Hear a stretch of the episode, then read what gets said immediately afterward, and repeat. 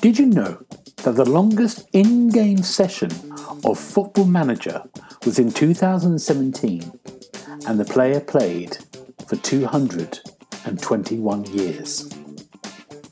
You're listening to the Xbox Hub podcast, the official podcast of the XboxHub.com. For all the latest Xbox news, reviews, videos, and opinions, make sure you visit the XboxHub.com. But for now, settle down, get comfy, and open your ears for some podcast delights. Hello, and welcome to the Xbox Hub official podcast, episode 185. My name's Gareth Bryan. I'm going to be your host, and on my virtual left is Mr. Darren Edwards. How you doing, Darren? Hello, good evening. I'm very well. How are you? Very good, thank you. And on my virtual right is Mr. Paul Renshaw. How you doing, Paul? I'm doing all right, thanks, Gareth. I'm just uh, looking forward to getting Darren's thoughts on the uh, autumn statement that the Conservative uh, unveiled and what good news it's going to be for us all. So, Yeah, we do have that. That's why I've got Darren on the left and Paul on the right. Uh, Excellent. so- okay. Um, it's we're not going to comment about that. Me and Darren would just rip it apart and it'd be awful. But we're not going to do that. Uh, sounds- sounds like you're uh, ganging up on me almost, no, it's not. Not, not you. You- Not you. bloody lefty lovers. um, good, gentlemen. How's your week's been? Let's talk. Let's start with Darren. How's your week been? Uh, yeah, not too bad, thank you. So back to work after a week off. Um, so not had chance to do much else really, but we started watching some of the classic Doctor Who stories because for Doctor Who fans, they've launched the the Whoniverse, they've called it, which I think was a, a fan coined phrase, and they've uploaded all of the old stuff onto the iPlayer, and there's hundreds of hours worth of stories there. So it's quite an impressive and exciting thing for for Doctor Who fans like myself. So we've been picking some classic stories um, in the build up to the, the new 60th specials, which start on Saturday. So I've been enjoying that. But otherwise, yeah, just back to work really, settling in for the for the peak season. Oh, good. Um, Paul, you're a big Doctor Who fan. I'm really not, no. Um, you know, because I'm not 12 year old. So, um, You're yeah, I mean, destined it- otherwise at work. hey, shut your face. um, the they've never got better than Tom Baker, to be fair. Um, so yeah, when he stopped being Doctor Who, I kind of lost interest in it. Um, but anyway, let's not try and hijack my week with Yeah. talking about Darren's rubbish. No, sorry, Um, let's get to the podcast. Yes, let's get to the meat of the podcast. It's health update time. Um, I went and had my eyes looked at. I may have mentioned it last week on the podcast that I was going. Um, I've had the results back, and I still have signs of diabetic maculopathy, which basically means that the blood vessels in the back of my eyes are leaky. Um, it's not got any worse over the last six months, so that's good news. Um, so I'm just gonna sort of keep on top of it. I've had to cut out caffeine. I've had to just really watch what I'm eating, try and keep my blood pressure down. So yeah, if I ever, if I never ever see a chicken stir fry again, it'll be too soon. I am sick to the back teeth of bloody stir fry. But anyway, yeah. So how's your week been, Gareth? Well, I get worried about these health updates. One day it's going to take a really dark turn, and Yeah, and, and my legs fell off. Yeah, I worry that jingle we're going to prepare is going to come off badly when that happens. yeah. um, um, good. Uh, my week's been good. I've been busy, but I've watched two things. I'm going to talk about two things really briefly. And the first, but very different things. We watched um, The Killer, which is a film on Netflix um, by um, Fincher, the director. I've forgotten his name. David Fincher. David Yeah. Fincher. Um, Yeah, yeah. And it stars um, Michael Fassbender. I've got that right? Um, Yep. and it's a kind of story, a film about a kind of hitman, about the kind of like the mechanics of a hitman. So it's this hitman doing a job, and he sort of self-narrated himself, very much a bit like Fight Club in the sense of the writing, and it, the job goes wrong, and he goes, and we see the repercussions of that over over two hours. I really loved it. It's really split people. This film, I think it's great. It's really good performances, really kind of great, some really nice writing, especially the self narration, and it's it's basically about a horrible human being, really. It has no redemption features, and um, there's some great kind of cameos, and there's Tilda Swinton. There's a great kind of moment in there. Uh, I really recommend that. Um, anyone sees that? But my other one to talk about, which I is a lot more fun, I think, and but really interesting, is the new Apple TV series, which is Monarch: Legacy of Monsters. Um, so this is the new series that's sort of on the Godzilla and all the rest of them um, genre, and the, setup is it starts, you know, straight away into this kind of world where the sort of Godzilla attacks are a thing. So this person's going through Japan looking for their father. Well, looking for the, the, the flat of their dead father, and we sort of realise straight away there's sort of like signs everywhere saying if there's a Godzilla attack, you go here or you go there. It's what you do. So we know we're in a world where these kind of monsters exist, um, and then it sort of flips back to the past, to sort of the 1950s, um, and it's kind of like journey of trying to work out this uh, right at the beginning it starts at kong island but you sort of get these mixtures but it's it, it, what i really like about it, it places you in this world without sort of setup or explanation. I'm sure we'll get more of that a bit later on. But it's good fun. It's a really well done. It's um, kurt russell um, is in it really in the second episode that i watched at the end. But the great thing is that playing the younger kurt russell is his actual son who's really good. He's been in a couple of things as well. Um, it's it's really good fun. It's really well put together. I'm really enjoying it so far. I've only watched two episodes because it's only been two out. I think I think you two might enjoy that. Does that sound good? No, I like the sound of that. Yeah, yeah. I think you will. Yeah, it's really good. Um, I uh, so Ryan's really into all that um, MonsterVerse stuff. So we watched it. I, I didn't really take to it. I've got to admit, and maybe I have to go back and rewatch it. He loved it, but I, after the first episode, I was a bit like, mm, I don't know about this. Not for so, you. It's fun. for me. It's fun. Yeah, not for you. Um, I never thought I'd hear the day that Gareth would tell Darren that something was not for him. Yeah, I know. I mean, you two are normally in sync. this is the beauty of it. It's a beautiful, different opinions.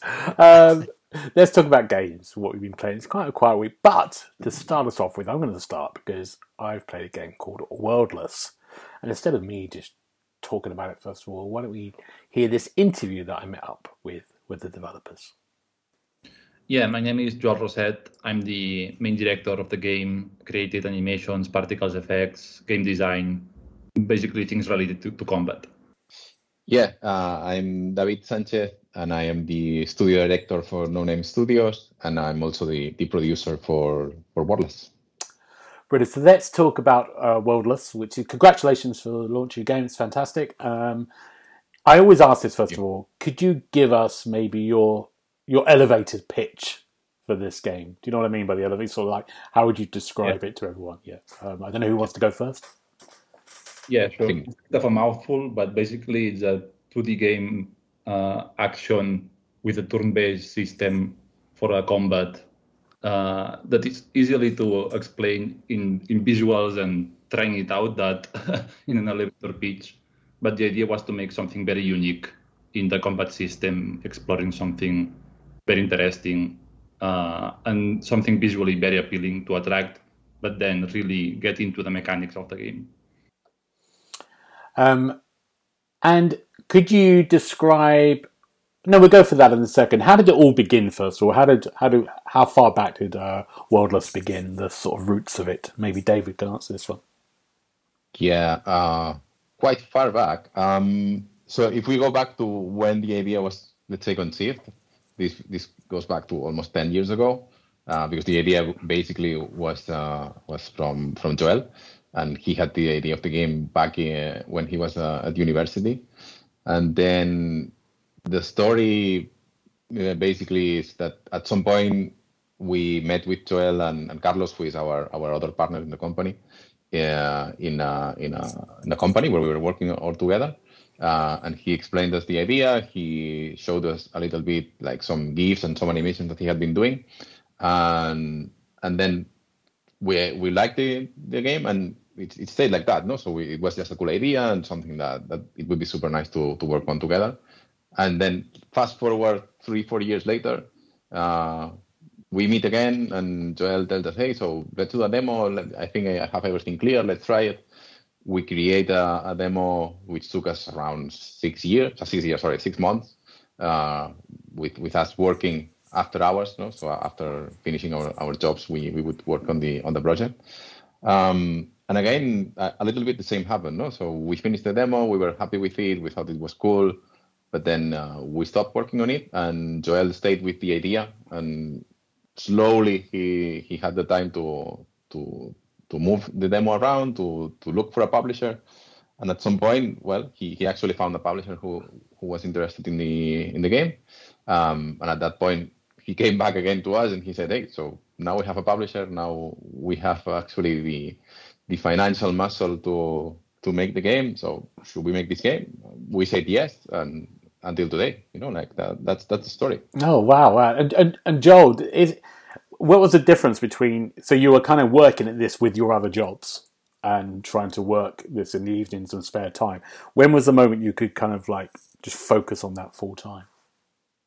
Right. So yeah, initially it was just a hobby. I like doing action move sets, thinking in the design aspect, not just the animation, like wh- why I'm doing this move, what purpose does it have, and stuff like that. So linking very tightly design and animation. Um, but yeah, doing this just for hobby, uh, staying with one idea that I couldn't take out of my head. So I, I kept doing stuff with these kind of characters, finding some visual art style that could be manageable to do for like one person and also visually interesting. Um, and once we do, did the prototype, uh, it was the moment of okay, let's be serious now, let's be professional. How we actually do this, test it properly, mm-hmm. improve it, and see the flaws on the in paper or something could be interesting. Then in the game, it's not actually. So trying to actually find what's the core of the game. Mm. Yeah, um, I'm I'm a massive fan of just of visual storytelling in games, and uh, in Worldless you haven't got um, any text or any voiceover. Um, it's all told visually. Um, how important was that for you for that process? Um, to start with Joel, maybe first of all. Yeah, um, there's just a little bit of text, not too much, and it's very uh, ambiguous. Nothing is too concrete in the game. That's on purpose, uh, obviously. Uh, the other thing is we are very focused on gameplay, making the game fun, but having like an interesting setting, something mysterious, something that could attract you, but not too much distract of the gameplay focus aspect. So that's why we try to mm, direct the narrative in this visually mm, symbol, symbolism, uh, things that you can interpret, every, leaving things open-ended. So we don't uh, put something exactly on the player on what exactly is happening, they can discover what, whatever it is. Mm. Um, and let's talk about some of that um, gameplay mechanic because it's. I don't think I've ever played a game which has this kind of like almost platformy exploration side, and then go into a turn-based combat. I don't think I've ever ever played anything like it before. How did the turn-based combat um, come about? Was that was that one of the first things or one of the later things? Um, I don't know who wants to answer that. David, do you want to have a chat about that? I mean, I can answer it, but honestly, these kind of questions, I think Joel is the Joel, to, to yes. answer them. Yeah. okay, uh, Joel, what do you think? Yeah, sure. Um, yeah, for me, the gameplay combat was the core aspect. This again, it was something that I just like it to think on um, what makes something fun in the combat purposeful. Uh, I usually don't like games that have like a lot of abilities, but you actually have two that are uh, actually useful, and the other is just whatever, you know. Mm. Um, so this thinking process for me was very interesting, and the idea of the turn-based aspect was I really like when defending is actually important, but it's not like boring and it's just defend to not be defeated and yet that's it in our game we have a lot of upgrades and stuff where defending actually has an active role on progressing the, the combat. Very similar to Sekiro, where you can parry, but actually you are depleting the posture damage of the enemies. In Worldless, we have a lot of systems that will make you uh, improve the combat while you're defending. Um, yeah, it's it's it's it's rewarding as well, which I find. That's you. It's difficult. It's tricky to. It's not tricky to do, but it's tricky to get better at it, which is the point but it's rewarding when you start to it clicks. Which yeah, is, yeah, it has just to say very quickly, it has this initial curve, like you said, because it's a little bit new as a concept. Uh, everything new has its own curve of adapting to the basics.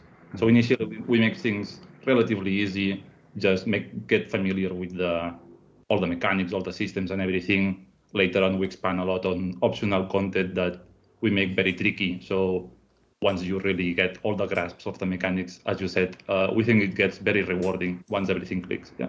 Brilliant. Um, what other maybe games or films or, or, books or anything that's influenced you in the making of Worldless? Um, David, do you want to start, or do you want to start, Joel? Yeah, um, the very initial, uh, initially the art style was more traditional, like characters had faces, clothes, and everything. But again, this during the animation process is extremely exhausting. It's not that easy to do it at high level, um, and it's very scary budget wise. Mm-hmm. So I actually watched the the Fountain, the movie, uh, and it's so abstract that movie and so onirical and uh, etherical that because the plot was this very minimalistic and abstract setting, I was thinking let's put the characters and everything in the same framework of minimalist, minimalistic style. Mm. So just the next day the, of watching the movie, I tried in Photoshop doing the animation of just a few dots, uh, nothing very clear, no faces, no whatever, nothing that could give a lot of load work. And I found that it was very easy to do, very appealing, and something very unique. So a good fun. Yeah. Good, good. Um, um, David, do you have anything to add to that? Anything you were influenced by? Um, yeah, I, I, think actually maybe something that we have not commented yet is that we are very big fans of, of Metroidvania games. Even if we don't describe necessarily Worldless as a Metroidvania, we are fans of you know like um, Hollow Knight and, and all, all these kind of games already. Um, and they have had a, an influence on on how we we created Worldless. Mm, probably more on the on the platforming side than on than on the combat side because of course the combat is quite unique. I mean at mm. least I have not seen any other game yet. Taking this approach. Um, but the way the, the, character moves, how it's easy to to, to you know to jump from, from, platform to platform, how it flows, how the animations are well well done, well linked one one with the other, um, how it, it's interesting to learn things from the world uh, while you while you explore it, like uh, something that you do on, on Hollow Knight all the time um, I think those were great influences that that helped uh, develop uh, what what Worldless has uh, mm. ended being. Yeah, brilliant. Um, I've got a couple more questions. It's um, let's talk about the sound first of all. It's it's kind of like your other um, amazing kind of element with the visuals and the and the gameplay. How did that collaboration? Is it is it uh, Berlinist? yes. Yeah. How did that collaboration come about? Maybe first of all to talk. Yeah. I mean, uh, I work on Gris. uh, my brother is the creative director of Gris. Um, I work there helping just a little bit and met Marco, the main composer of Berlinist. And we were, were just talking, and he's very hardcore player. He likes a lot of From Software games. Hmm. We were gushing of Sekiro and stuff.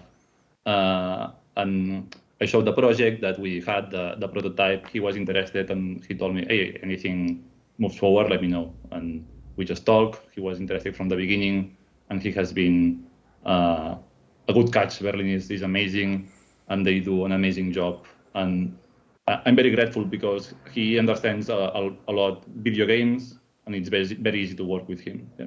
Oh, fantastic! It's really great those collaborations that just start to repeat themselves after a while, um, yeah. and it's it it really in sync. It feels really good.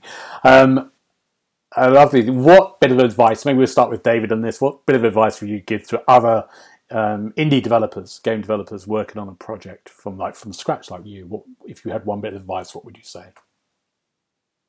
Well, I, I think I probably have like a ton of advice, but um, for me, one of the most important parts in in any kind of project, and especially in video games, is that team needs to to be well communicated. So communication is really important in in teams because you need to understand what everyone is working on and why they're working on what and why they are maybe having problems on to actually keep things uh, advancing.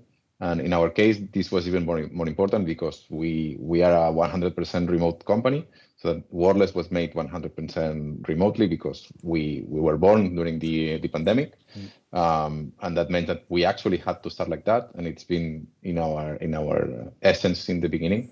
And for us, like defining properly how how people work together was super super important and i think it's something that we took very seriously since the beginning and it's something that um, definitely um, if you don't do properly, it's going to to make you uh, stop to make like it's not going to let you advance in, in the proper direction or, or with the proper um, with the proper velocity.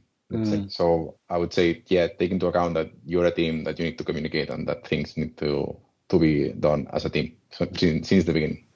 One of the big things, yeah. Joel, you anything you want to add to that at all? Sure. Yeah. Um, from the creative aspect, uh, for me personally, uh, just do something that you want to do. That's that makes work very easy. Uh, because otherwise everything always is a stressful in video games. So at least make it fun to do. Um, the other thing is, uh, I mean, every game is, is its own wall, but for our case, we know we needed certain budget and certain time. So we didn't rush to make the game without the proper resources in bad conditions, not living well. So we just waited, and if things didn't come out, it's not a big issue. The game is not done. That's not a problem. Uh, I just want to be happy doing the video game with the proper resources.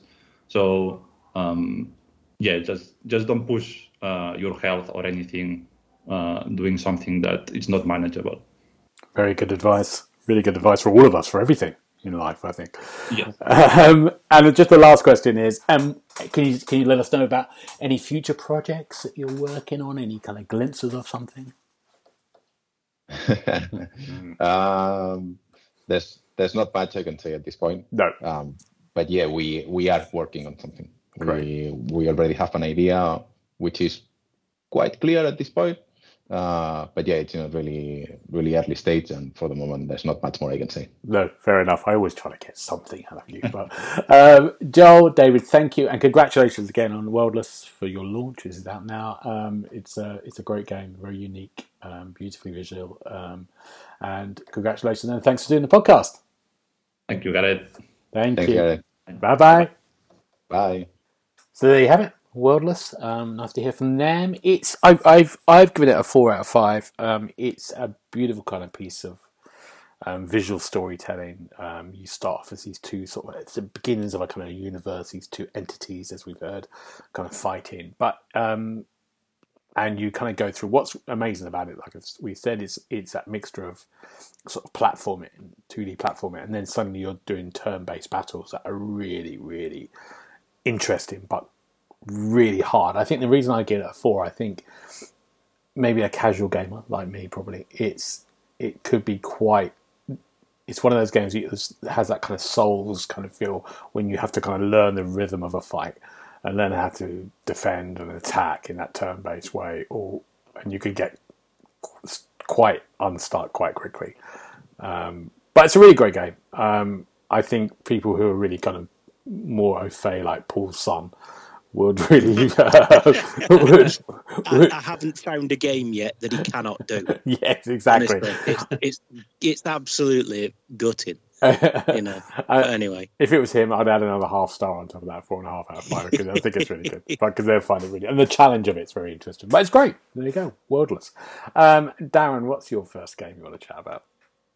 Uh, so I've been playing a game this week called Super Crazy Rhythm Castle, um, and it comes from um, Konami, uh, and it's essentially a rhythm action game. So you um, are imprisoned in this castle, and you go from level to level. So there's it's like a little world map, and each level is a different song that you play.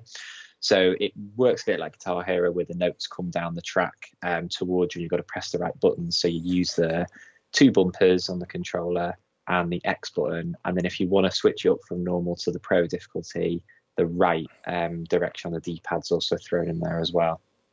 And the songs are really good, like they're original, but they kind of tick loads of different genres. They're really catchy, really well produced.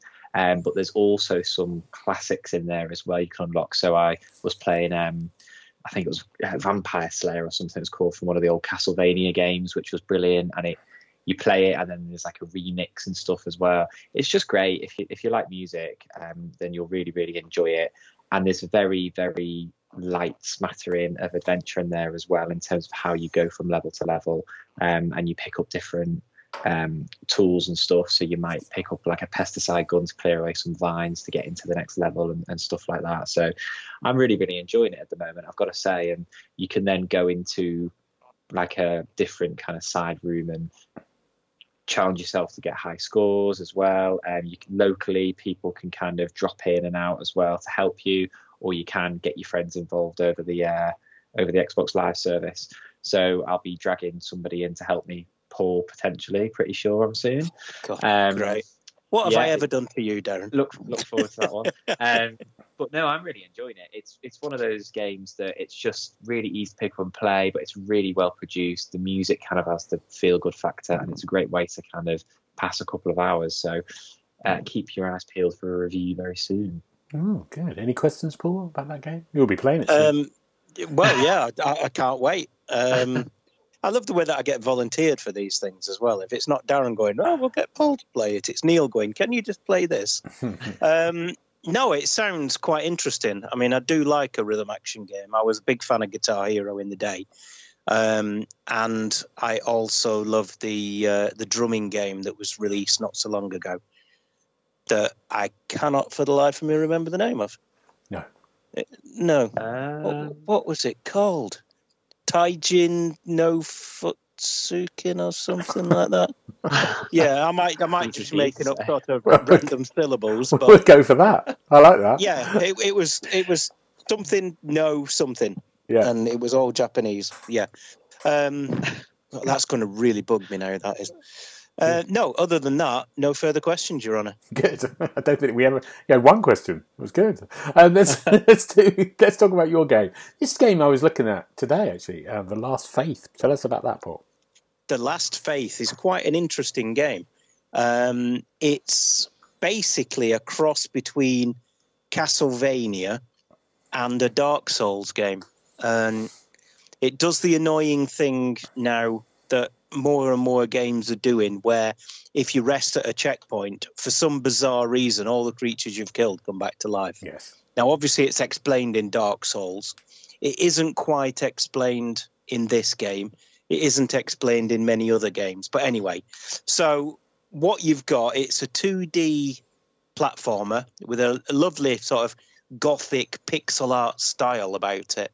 Um, it looks really good, and there are many enemies, and there is many fightings, um, and it's very difficult, and I mean properly difficult. Even the little enemies can overwhelm you and kill you in an instant. Um, and other than that, you know, it looks great. The combat's really good. It's really gory. Um, you can do execution moves if you weaken enemies enough, and they're absolutely brutal. So I was a big fan of that. Um, and yeah, it's the reviews live on the site now, and I'll invite guesses as to what score I gave it. Four out of five. Close. What's my favourite score, Gareth? Oh, it's not four point five, is it? It's, it was four point five, and it was I, I did it, Wow. and then gave it to Neil, and only then thought, "Oh God, here we go." So yeah, um, four point five of anybody's money. It's really, really good. I'm going to look. Yeah. Sorry, Darren. go. Sorry, Gareth. In in the spirit of the autumn statement, I'm going to make a graph of all the games and what the scores you've given, and we'll share it. As you can see, over time, games are getting better, and that's all down to the conservatives.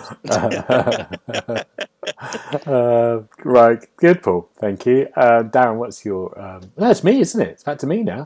Oh my word! Well, the good news is before we go on to my other game is I finished Alan Wake two, and uh, Oh, love it. Do you you know? think? I think best game, game of the year. Uh, it's brilliant. Thank you. Um, Paul, I think Apart you- from all the others, no, I think you're like Paul. Paul, I think you'll really like this because really, I didn't like the first one. Well, I think it's very different. I think it's basically Resident Evil, as in the way it it moves and the way it controls. It's it's yeah, it's really good, brilliant. It's brilliant. It's brilliant. Brilliant. It's I had a great time with it. Um, I I must say that normally me and you don't see eye to eye on games. So I'm surprised that you would try and recommend it. well, I think it is. A, there's moments in it. I just, I mean, it's the best looking game of the year. Um, Oh, it's, it's unbelievable. So just get. I think you'll have that experience. You've got to have that experience. Just try it. Um, the game I am playing because Paul. That's just a big shout out. Now, it's some of you might know is James um, hasn't been on the podcast recently.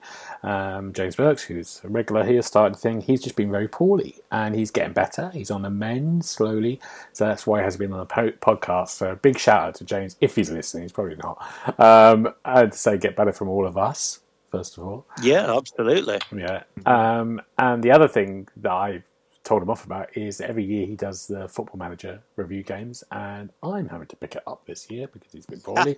so I'm very annoyed.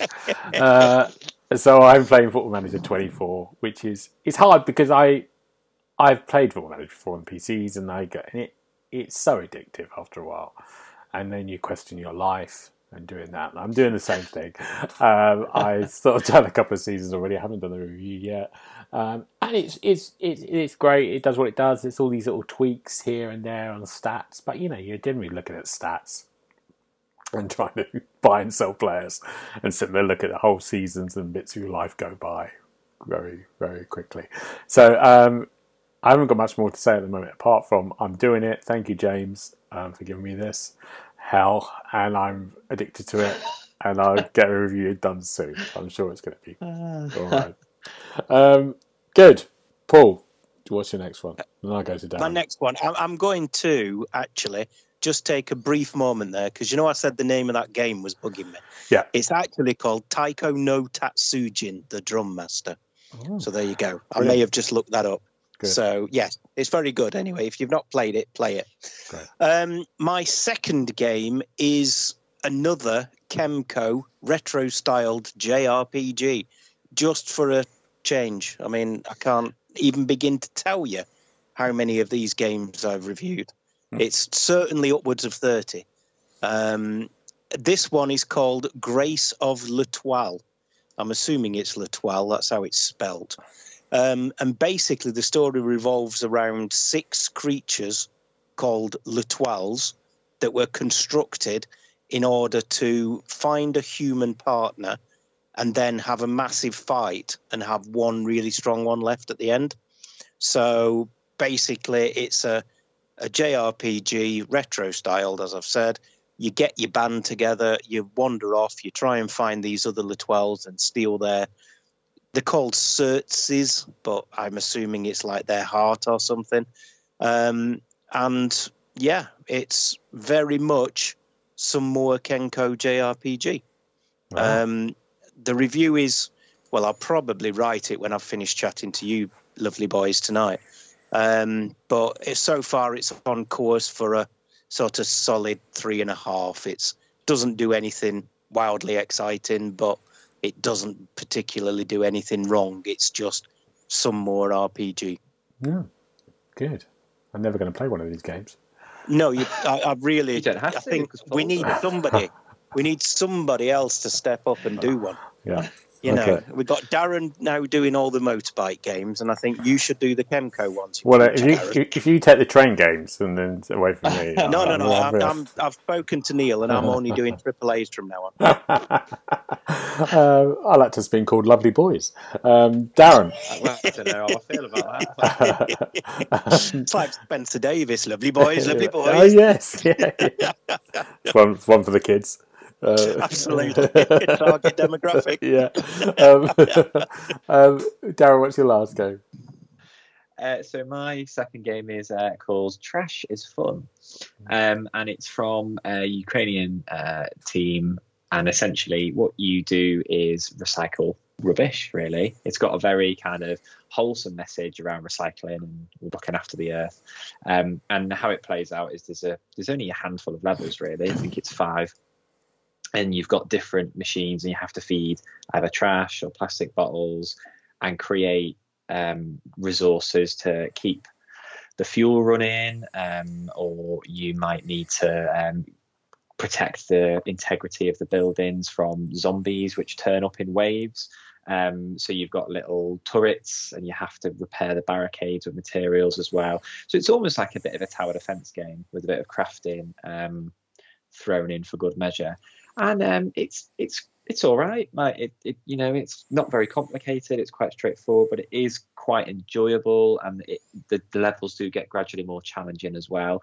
Um, so depending on how much trash you recycle, um, you'll get a bronze, silver, or gold um, coloured bin, which represents a, a, medal, I guess, for the level.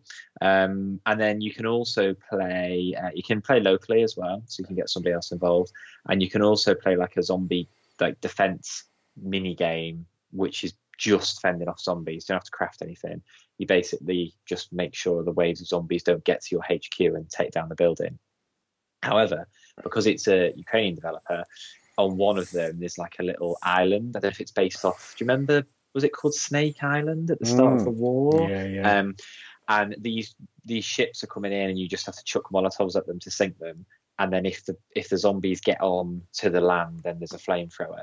But they've so some of them have got little Z's on the helmets, so it's clearly right. referencing what's been happening over in Ukraine and stuff. So it's it's a it's a fun little game to be fair. Um, it's very it, one of the features which made me laugh is is listed as easy achievements, and boy, they mean it. In the first two levels, just simply by recycling stuff, which is what you do in the game anyway, you'll have a thousand gamer score in about 10 minutes. So um, it has a wholesome message, so it's worth checking out, but it is very much what it says on the tin. There's no real hidden depths to it or anything like that. Trash is fun. Thank you. Darren. uh, it is, to be fair. It is yeah. Fun. Oh, good. Yeah. Good. Um, let's move on to some news. We've got some bits, some quite, it's quite um, quiet in the news, but the, the one big news that we've got, we want to talk about first of all, is um, Paul's got a dilemma, and we're going to help him out. Um, there's there's been a big PS5 uh, price drop. I think it's almost hundred quid, isn't it? Knocked off the price for this. Um, yep. Yeah, which is a massive. Is it only for Black Friday, or is it going to be? Is that it now? Is it?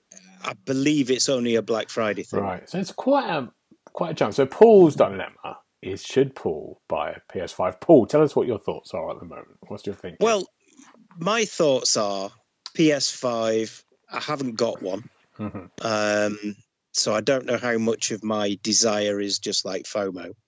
Um, but you know, there's games that you can only play on the PlayStation, isn't there? Mm-hmm. I mean, don't get me started on God of War. We've, I've give up with that one. Um, but yeah, the PS4 is gone now because I've just got fed up with the sight of the thing. Um, so yeah, basically, it's such a price drop.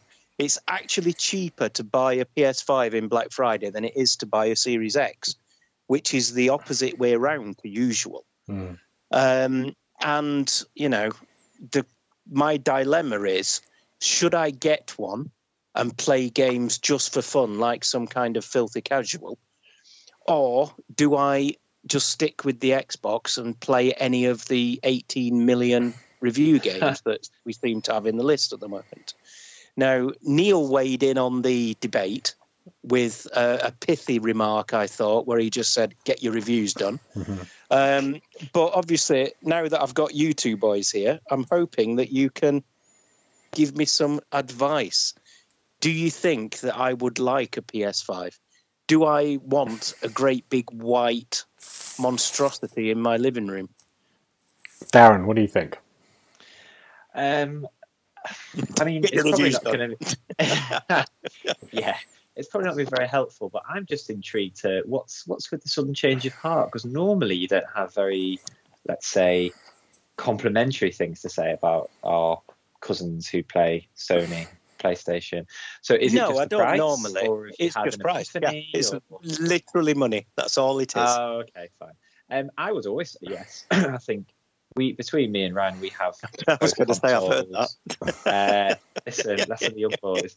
Um, but I do think that you know, there's always this stupid war with oh Xbox versus Sony, all this rubbish. I think the more games you have in your life, the better. There are loads of great games on the PlayStation, mm.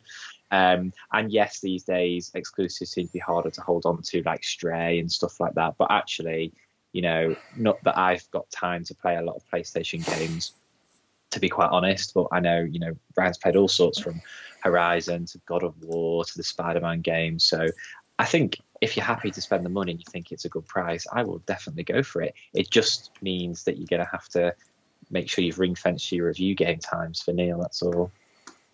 Yeah.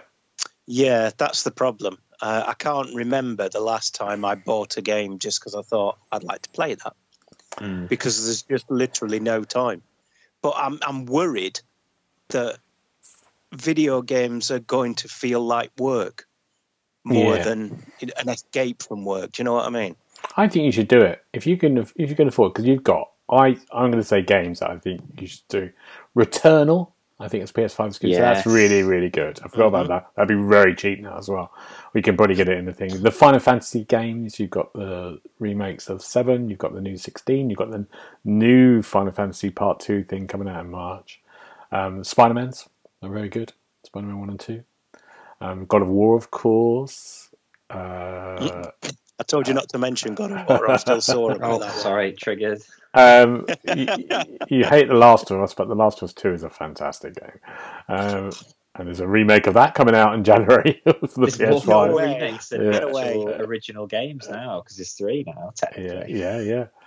Um, yeah, you've got all those Spider-Man, Ratchet and Clank. I'm trying to, I'm trying to sort of look Yeah. through Horizons, Forbidden West, which is good fun. Um, I did enjoy that one. have you played Demon Souls? Did you get that on the PS4? Did you play that? Uh, no, you couldn't. You can't get it on the PS4. Oh yeah, you got that to I think play it was as well. launch Yeah. I think. Yeah, it was. It's PS3 or PS5. You, You got- can't get it on the four. You got Uncharted, which is you could get the PS5 collection of all of those games. It's good fun. I Um, played those when I had a PS3, and I didn't think much of them. what about Ghost of Tsushima? Tsushima, I think I'll love that. Ghost of Satsuma. I've played That's right. that one. You played that one. There you go. You got things to play. You got loads of games. Death Stranding. That's a good game. Um, Yeah, but that's isn't that? Oh, that's on the PC, isn't it? It's not on the Xbox. no, it's on the yeah, it's on the No. PlayStation. I say Yeah. do it, Paul. So- Do it, and then you get sick of it. Hmm. But do it. You'll never get time to Hmm. complete all the games anyway, so But it's good. No, to- that's true. of running out. It's nice. I know what you mean because I, sometimes I think I get it when I'm when I've got the PlayStations. At the moment, I've got Spider Man Two, so I can go on there and I'm not distracted. When I go on the Xbox to play something, I say Alan Wake Two. I then go, I should be doing a review game, and I suddenly go onto one of those. So I have a kind of like I need to be looking at that. So it's Mhm. sometimes good to have a console switched on. There you go. Actually, I'm not doing anything review wise on here except playing it. Until Neil gets the PlayStation Hub.com. yeah, There is another option, Paul. Maybe you should submit a flexible working request to HR and see what they say. yeah. Go to, to the Xbox Hub HR They're correct. Yeah. or, or to my to my HR. Whatever works So. I don't think the Xbox Hub HR does. I don't think they exist. To be fair, they're like fairies and unicorns. They're nice to think about, but they're not actually real. Um, let's have a little chat about some other bits of news. Um, what are you going to do, Paul? Have you made a decision? Yeah. Tell us. Well, no, tell us because next you guys have been absolutely no help. Ah, We said do it. we said do it. I know you said do it, but oh, it's such a dilemma. I feel like is it Nelly that sung Dilemma? Yeah. Anyway, another Another target for the reference. There. Yeah. um, let's talk about this um, little article about the Series X and S sales that have. In this article, it says they've collapsed in Europe. Um, it's it's. I didn't realize it. I thought they were doing all right, um, but they've they've not had a great time in Europe this year, and I think the hardware stuff is down by twenty three percent year to date. Um, have you had a look at this article? Is it is it as bad as it looks, or is it just about where we are? I think it's it's just clickbait. To be fair, right. um, it's just yeah. I, I wouldn't put too much credence into it. Um, so yeah, I mean, it might be down, but you know, we're in a cost of living crisis. So Yeah, I thought it was You know, really high. everybody's Oh, not- yeah. I don't know. I heard it. it's was, they're not going to be spending a fortune, are they? No. So, um, but yeah, I I don't think that um, the fella at the head of um, Xbox, Phil Spencer, is sweating just yet. Darren, what is your thoughts? Um, I, I, I think it's wrong to just dismiss it. Like it is, it is newsworthy. I think, but it all depends on how much of the strategy is tied up in hardware, and we seem to have had a good indication that Xbox are moving away from traditional ways of playing games and diversifying as much as possible. And they are attached to Microsoft, which are huge. So I don't think it should spark any sort of concern or panic. But you know, I think it is still quite a big drop in terms of hardware, and it'll just be interesting to see if that changes the direction of travel Mm. or any sort of plans that Xbox have got. I can't imagine it will because I, I imagine they've budgeted for this because the way they've gone after cloud gaming and Game Pass and stuff like that. But um, yeah, I don't think it's particularly surprising or worrying, but it is still newsworthy. I think. I mean, it's taken. It's probably taken if it's the year to date. So it's probably taken into sort of like the first what eight months of that year before Mhm. Starfield and before Forza, and before the the sort of autumn, which has been quite a strong showing for Game Pass, which probably sells consoles as well. So it'd be interesting to see that in two parts to see if it's picked Mm. up a lot since then. Um, let's have a, another look at something else. This is an interesting one because um, I reviewed this game. I think Immortals of Aveum um, came out in August, and they sadly um, their sales are quite poor, and they um, have lost a lot of their staff. Had to let a lot of staff go, um, which is which is very sad. But they talked about um, that they their window was quite busy. They didn't realize that Baldur's Gate three was going to be so popular. Um, and you know, to talk about marketing as well. When you're committed to a date, all the marketing is aimed at that, and you can't suddenly just change dates around and everything. What, what do we think about this? About that that time they did change a day around though, didn't they? I thought it was going to be coming out in July, and they moved it to August, didn't they? That's why it doesn't make any sense. Um, Hmm. didn't they, is that right? They did, didn't they? It was meant to be July or June or something, and then they moved it to the end of August, and they didn't realise. So I thought, I don't believe that. I'm sure you've got all the facts at your fingertips. There, I always Trevor. have, yeah, Um, yeah, yeah. It sounds like you know what you're talking about. yeah. Um, yeah, I mean, it seems like a bit of a strange excuse, if I'm honest. We didn't expect Baldur's Gate 3 to be big. Mm. Well, you know, the other two have been massive. So why would the third one be any different? That just seems like bad planning, if I can be harsh for a minute. Um, but you know, I mean, was was the game worth it in the end? What did you give it when you reviewed it? I gave it a four. I, I really enjoyed it. It was, Yeah? yeah. It's Is really- that the one where it's like a, a first-person shooter with magic? exactly? Yeah, Is that the one? Yeah. yeah. So you've got Yeah. different magic in different hands. yeah. Because I thought that looked quite good. It's really good. But I've not noticed a hole in my life that I haven't played it. So We, I think it. I think the busiest. I think the busy thing was, you know, Starfield was like a week away. Baldur's Gate was there, and then we're off into the autumn, and it's like it- Mhm. it, easily gets lost in that time. I think if they would have released in July or June when they took it, they might have done better, maybe, because it was quite quiet then. I think this is the whole thing about the release schedule. I've we've talked about this really early on in the podcast. I'm a, I just. I've always believed it's such a weird thing that we're still stuck on this September to December kind of like let's throw all the games in then. And it's been really interesting this year where we had a few games that have just gone, actually, we're, we're pulling out, we're going to January, February time. And they've been honest about it, saying, because it's too crowded. Even Alan Wake 2 moved to the end of the month to get away from Spider Man, is that right?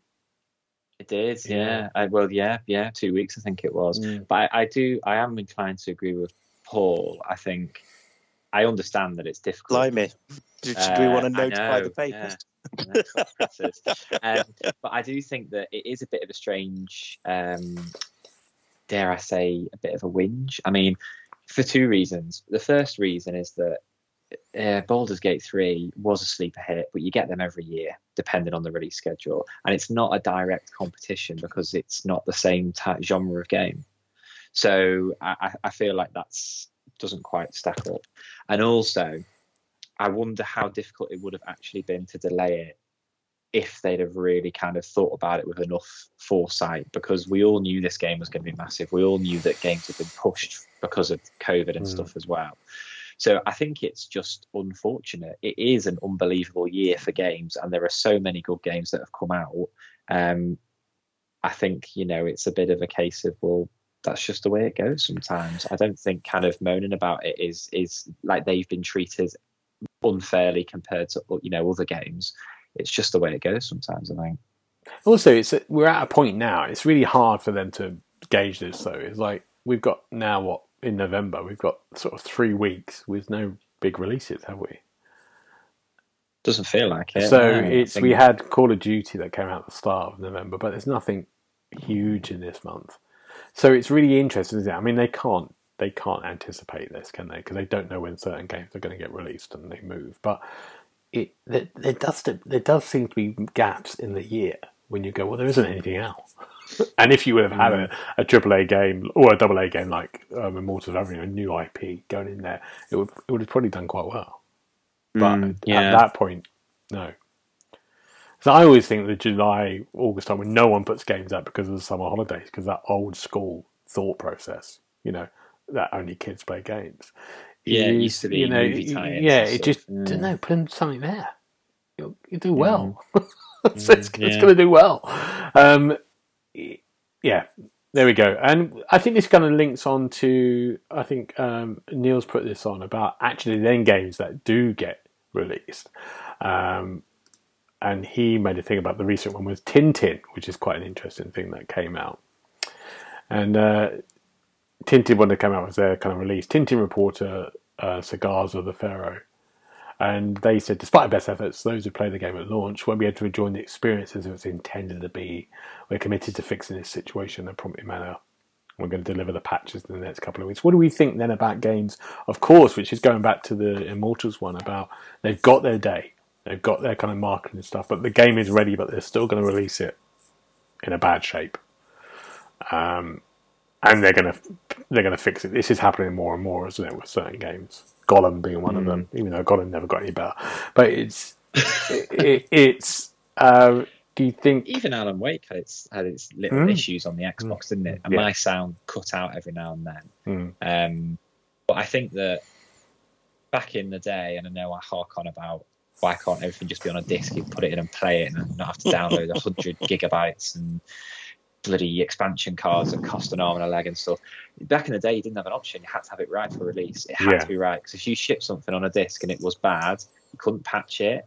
You know, if it was really bad, maybe you go for like a recall or exchange or whatever. I know Nintendo sent out some. Um, they they it was technically a patch. It was in the early days. I think it was for um, Zelda Skyward Sword. There was a way of you getting stuck in the game and you couldn't get out, and it would basically you wouldn't be able to continue at all.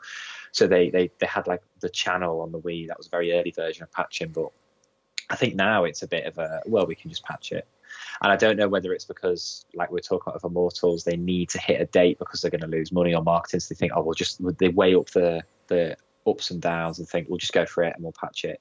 But the problem this year, especially, is that if they don't get it right quickly, it just sinks and it's gone, and you've lost your opportunity. Yeah, Um, so I'm a bit old fashioned in terms of if you say it's going to be ready and release it, like put, you know, there's only one, there's only one chance to make a first impression, and I think you should lead with the best. So yeah. Paul, any more thoughts on that? I, I, um, again, this is getting worrying, but I'm in almost complete agreement with what Daz says. cross party support. Um, It's it's very odd, isn't it? Uh, It's, I'm not sure I like this feeling. Um, the yeah, I mean, basically, like he says, you get one chance. If you play the game and it's an absolute joke from the beginning, then you're not going to bother with it. There's going to be another game coming along next week. Mm. Yeah, well, Redfall's not quite as bad an example as you think it is. Um, it's Redfall was a good game and I enjoyed that. So, yeah. Glad you did. No one else did. I did anyway. Um, Redfall was good, but I mean, you see it more often these days. Yeah, You, you completely have. My train of thought has fallen off the bridge and crashed into a school. Um, the honestly, Darren, hang on. I'm, I'm trying to drag my thought back from wherever they've run off to. First I was talking about first, yes, first impressions. The point I was going to make was that you don't, you've never used to see apologies on Twitter or X or whatever it's called these days from the developers going, "Yeah, we know the game's a bit shit, but bear with us and we'll make it all right." You know, well, no, just you can't, can you? If you've got so much faith in your game that you release it, release it so it works don't release it and then go, yeah, yeah, it's a bit rubbish, but you know what? It'll be all right. We'll we'll release a hundred gig pack. I mean, how many games do you see these days with a day one patch of multi multi gigs? You know, it's just. It's, I think I'm going to. lazy. Is what it is, Gareth. It's I lazy. agree with you both, but I think the difference is, and I'm going to be on the developer's side here. The the biggest thing is like, especially on some of the double A games, it's when they go, um, Starfield and Bethesda can afford to go. We're going to take a year to get this right because they can afford mm-hmm. to pay everyone. The smaller developers or the new developers will go. They want to release it because they need the money in quickly before they do anything. I don't think it's right, but that's probably why they do it so they can get actual sales coming in and money coming in, and they can they can continue to survive because so many companies are just going under straight away now as well, or they're having problems, or they're letting people go. Well, I mean that's that's a reasonable argument. I can understand why they do that. But if they release a game in such poor shape, I'm with you on that. Then the, the, next time that they release another game, totally nobody's agree. going to be queuing up going, "Oh, I can't wait to play that game from developer X Y Z." Their last game was great. Yeah. So you know, it's you've everybody's got their own favourite developers. Yeah. But released in broken ass games is not the way to be anybody's favourite developer. No. There you go. Good. Um, there's a couple of little um, other bits of news. We know that uh, Ark Survival is out now on Xbox. um, yeah, woo! Uh, it's just dropped. It's there to play. I think. I don't know. If it must be on Game Pass. You can get it down there. Um, I'm sort of looking at Twitter. Someone said, "Got to be honest. As much as the PC sucked when it came out, this Xbox release version seems to be very stable. Five hours of gameplay, not one disconnect. Wow." I don't know what the rest of them are saying, but yeah, it's uh, it's out there. It's ready to go. So we'll get maybe some thoughts on that next week. Um, we've all had a go at it. I think you might have some thoughts on it, Gareth. Uh, yeah. uh, you. And there's some delayed news though. Prince of Persia is uh, gets a little update. It's not dead in the water. What's going on there, Darren? You excited about um, Yeah. So I know a few months ago we were talking about um, Ubisoft and what's happening there uh, and what isn't happening. Uh, but they've come back and said that the Sands of Time remake it was rumored to be dead, but they they said something um, just before their Ubisoft Forward a few months ago saying um, basically it exists, but it's not going to be the showcase.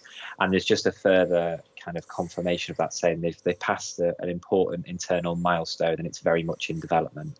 And um, so that's the Sands of Time remake, Prince of Persia, and obviously they've got the other one, the kind of platformer one coming out uh, in January, I think it is. Um, so that that bodes well because that's a project I think a lot of people are excited about. Obviously, what that means for other projects, we don't know because we've got Skull and Bones that's on the internal merry-go-round of hell. Um, and that's not, that game's not coming out. Holding out hope for. Yeah, well. and that's um, never coming either. I know you'll me for it, but I very much want to see that. But no, I think it's it's good news because I think a lot of people feared a lot of projects were just getting the chop from Ubisoft as they seem to be. At, well, I don't know what they're doing these days. To be honest, I can't even remember the last game they released, which is probably bad, but it's yeah. good news anyway. Good. And then the Knights of the Old Republic remake, PlayStation led something with that's uh, that's that's had some weird rumors, but it's alive apparently still. Even though everyone said it's dead. Uh, um, well, I don't know if that's ever going to come out, or if it might be a while. But apparently, it's, it's, it's people are still working on it. So two people still doing it. It's just very odd, isn't it? yeah. It was a, it was a very it, it was fan favorite, and everyone yeah. was really excited when it was dropped. And all of a sudden now it's kind of a bit of a it's it feels like it's the bus from the end of the Italian Job dangling over a cliff, and it could go off. Yeah. Or it might get saved. Like you just yeah. don't know which way it's going to go. Don't know what's going to happen. We'll find out more. But that's that's our news. What are we looking forward to, gentlemen, next week? Um, what about you, Paul? What are you looking forward to? Anything? Um, next week, all I've got to look forward to, I'm staring down the barrel of a uh, a long week at work. Um, that's about it. I mean, it's Christmas time, which maybe a, is absolute hell in the branches. Maybe a PS5. Um, PS5. You might be looking may, maybe a PS5 to uh, to to help salve my uh, fevered brow after uh, my brain is still not working after Darren managed to derail it quite spectacular. Um, well, but yeah, maybe a PS5. Um, yeah. Well, no, because you'd lose anyway. um, Darren, what about you? What are you looking forward to? Uh, so um, yes, it's Black Friday weekend, so it'll be very busy at work. Um, but I'm looking forward to the, as I said earlier, the Doctor Who 60th anniversary special start on Saturday. So the old showrunner Russell T Davies is back in charge. David Tennant's back. Catherine Tate's back. It's back on Saturday nights. It just feels like the kind of injection of a life it needs after the last few years. So I'm very excited about that. Great. Is it just another remake? No, it's there not seems a to be a lot of it about these days. It's a just it's just a um, I think it's a bit of a an a kind of callback for a lot of previous characters and stuff because it's an anniversary special, and then they're going to launch into the new Doctor for the Christmas special as well. So there's going to be four episodes over the next month or so, which will be good. Good. Woo. Um, I've got nothing to look forward to. Game wise, maybe I'm going to play some more Spider Man 2. I'm quite enjoying it myself with it now, and it's picked up. I like it a lot. Um, um, now, if we need to get hold of you, where do we get hold of you, Darren? Uh, I'm on um, what the format that's previously known as Twitter at 27 Darren. And what about you, Paul? I am on X and Threads, and my handle. Stop laughing. Threads my handle is. I don't know why. Threads is great. Uh. It, it, it, like I say, it's like Twitter if it wasn't full of Elon Musk anyway, um, yeah, my handle is at Xbox Hub Paul. Good. They can find me on GB Brady and all the all the, all the things. Um, but for now, gentlemen, so thank you very much. And we're MySpace and everything. Everything. MySpace. Uh, OnlyFans. Bebo. Bebo. OnlyFans. Oh, God. I looked on Gareth's OnlyFans one time. Never again. I'm yeah. still scared. oh, right, gentlemen, thank you very much. And we'll see you next time. Bye bye. You've been listening to the official podcast of the XboxHub.com. You'll be able to find all the notes for this show at www.thexboxhub.com slash podcast. You can also check out our social feeds on Instagram and Twitter at the Xbox Hub and search for the Xbox Hub on Facebook.